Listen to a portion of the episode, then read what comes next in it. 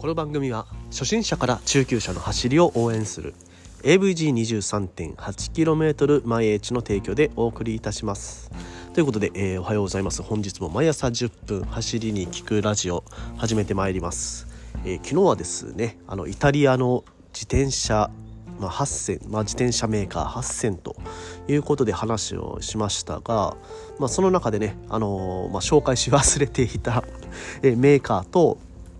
あとね、あのチェレステブルーに関するな別の説っていうのもあるよというようなお便りがございまして。あ確かにねあのそういうねあのー、説もあったあるんだとかっていうのを調べてるとまたね新しい説も出てきたりして。なんかこれをまとめてるともうあの1回分の放送量があの 出てきてしまったので、まあ、最初のね初めでで全部あのそのジオストの話と、まあ、チェレスの話とかしていこうかなと思ってたんですけどもこれねあの本編で、えー、話したいと思います、えー、今日はですね自転車に回る、まうん、自転車にまつわる青青色ですね。青色のストーリーということで、えー、話をしてまいります。それでは本編いきましょう。チェケラウト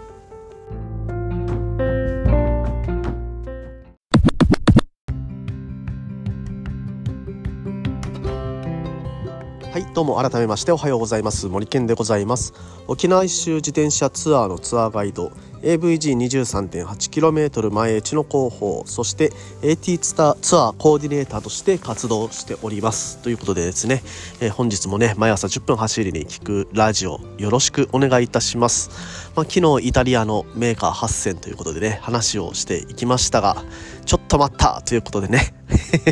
あと1社ね、えー、追加で、えー、紹介していきたいと思っています。まあ、それに加えて先ほども言いましたように、えー、チェレステブルーには他にもあの由来があるよという話もありましたのでそれを合わせてね、えー、調べていくと、まあ、この青にまつ不思議とね青にまつわるものっていうのが、えー、まとまってきましたのでなんかねその青にまつわる話、え今日はしていきたいと思っています。でまあジオスですね、えジオスといえばやっぱり、えジオスブルーね。ジオスブルーということであの青色。青色がすごくあの鮮明に思い浮かぶ方が多いかと思います。でもね実はジオスのもともとのイメージカラーっていうのは違う色だったんですっていう話、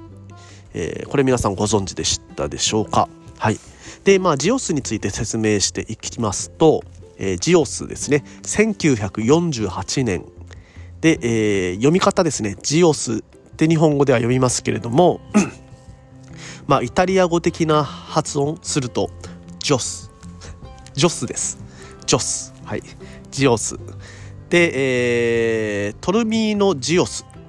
という方が創業者なんですけれども、彼はですね、元ロードレーサーで活躍してまして、ベルリンの五輪、ベルリン五輪ですね。これの代表に、えー、選考されているということで、本当にね、あのえー、イタリアを代表するレーサーだったということです。でじゃあこのジオスブルージオスブルーはこのねあのー、彼トリミーのジオスが決めたのかっていうとそうではなくて、えー、このジオスブルーがね、えー、出てきた由来というのは何ですかねあの、流行りのようなものですね、うん、流行りでこのジオスといえば青みたいな感じになったということです。これはどういうことだったのかというと、えっ、ー、とですね、で、フラミンクっていう、えー、自転車のレーサーがいたんですけれども、まあ、そのデ・フラミンクの所属しているブルックリン。これはですねブルックリンっていうのは自転車のチームですね。プロレーサーのプロロードレースのチームです。でブルックリンにあのジオスがそのフレームを提供していたんですけれどもあのその頃はあのイメージカラーはオレンジなのでオレンジの車体が多かったようなんですがこのねでフラミンク彼はですねあの青い自転車に乗ってたそうです。ジオス。彼の自転車はジオスの青い自転車を選んでいたということです。でこのデ・フラミンクが活躍したことによって、まあ、ジオスが有名になるとともにそのジオスの色のイメージがこのデ・フラミンクの乗ってる青にえー、普通の一般の方から、まあ、自転車が自転車ファンの人から、えー、そういうふうに捉えられたと。でそれがあの一般の方にも広がってでなんか青がもうあのジオスブルー、まあ、ジオスの自転車の青色だよみたいな、うん、あのあの色いいねみたいな話になっていってでそれが定着していってであのペンキ屋さんとかでねあの色の調合をする時にえー、どんな色がいいですかとかって聞かれた時にあジオスブルーでとかっていう風にもうあのジオスの青っていうのがその青の青色鮮やかな青色の代名詞みたいな感じになってきたようでございます。ということでねあのジオスブルーねこのジオスブルーが本当はねあのイメージカラーとしてその会社が思っていた色とは違う色だったんですけどもそれでねあのきちカチッと 定着していったということでそのジオスブルーというのが、えー、生まれたということです。まあ、今はねもう本当にねジオスといえば青みたいなイメージですよね。うん、結構やっぱりあのクロスバイクですとか、えー、黒森系のイメージが強いかとは思いますが、まあね、ジオスもイタリアのね老舗メーカーということでおしゃれな自転車を作っていますということでまず1つ目の青にまつわる自転車の話。ん？自転車にまつわる青の話ですかね。逆ですかね。それが1つ目はジオス。でございました。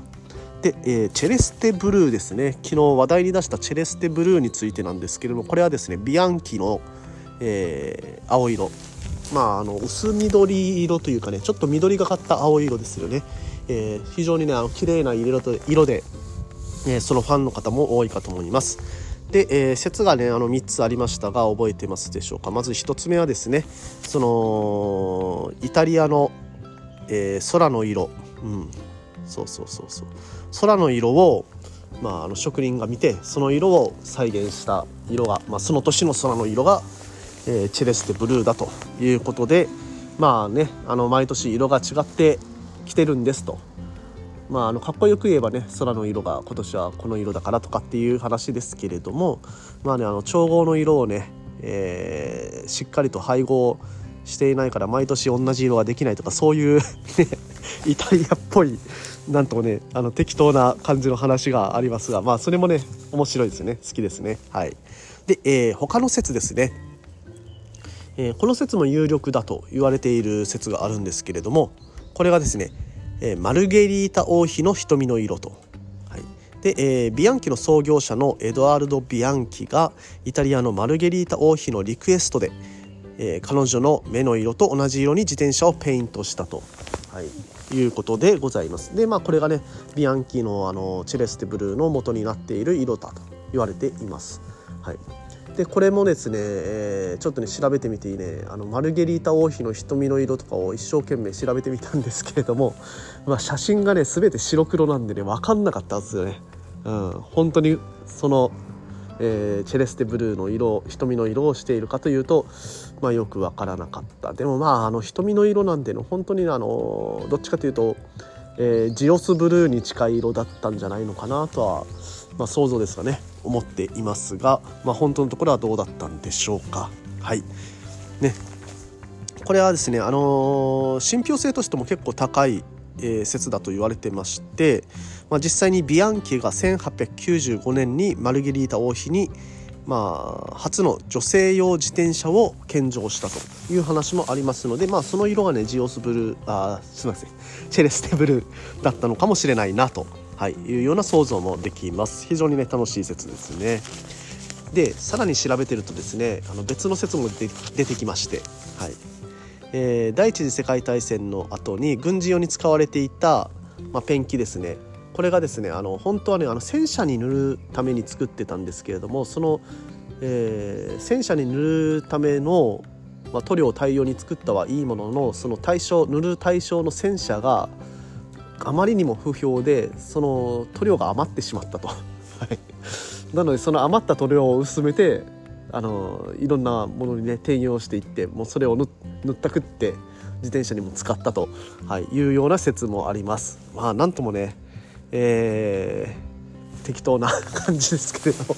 まあねそれがもう文化になっちゃってるんでね。なんかねイタリア人のそういうこう気質とかいうのも感じられてなんかこれも意外とねあの信憑性あるんじゃないかなとかいうふうに思っちゃった今日この頃でございます。はい。ということでですねまああの自転車と青という関わりについてちょっと話していきましたが他にもねいろいろねえー、青い青色を深掘りしていくと自転車についてね話せることもあるかと思いますがまあ例えばねブエルタ・エスパーニャか、うん、スペインの、えー、レースなんですけどもそれでもね、えー、青色使われるシーンがございます。はい。えー、山岳賞ですね。山岳賞、えー、山の登りで、えー、1位でたどり着いた人に贈られる山岳賞これがですねえー、赤い水玉っていうのがなんか一般的にはあの印象あるかと思います。これツール・ド・フランスが赤い水玉だったかな。はい。なのでまああの赤い水玉っていうのが印象があるかと思いますがブエルタ・エスパーニャでは水玉は青色ですね。青い水玉を使っています。ということでですねまあこういった形で青を使ったものというものもねあの象徴的な印象的なものたくさんありますのでね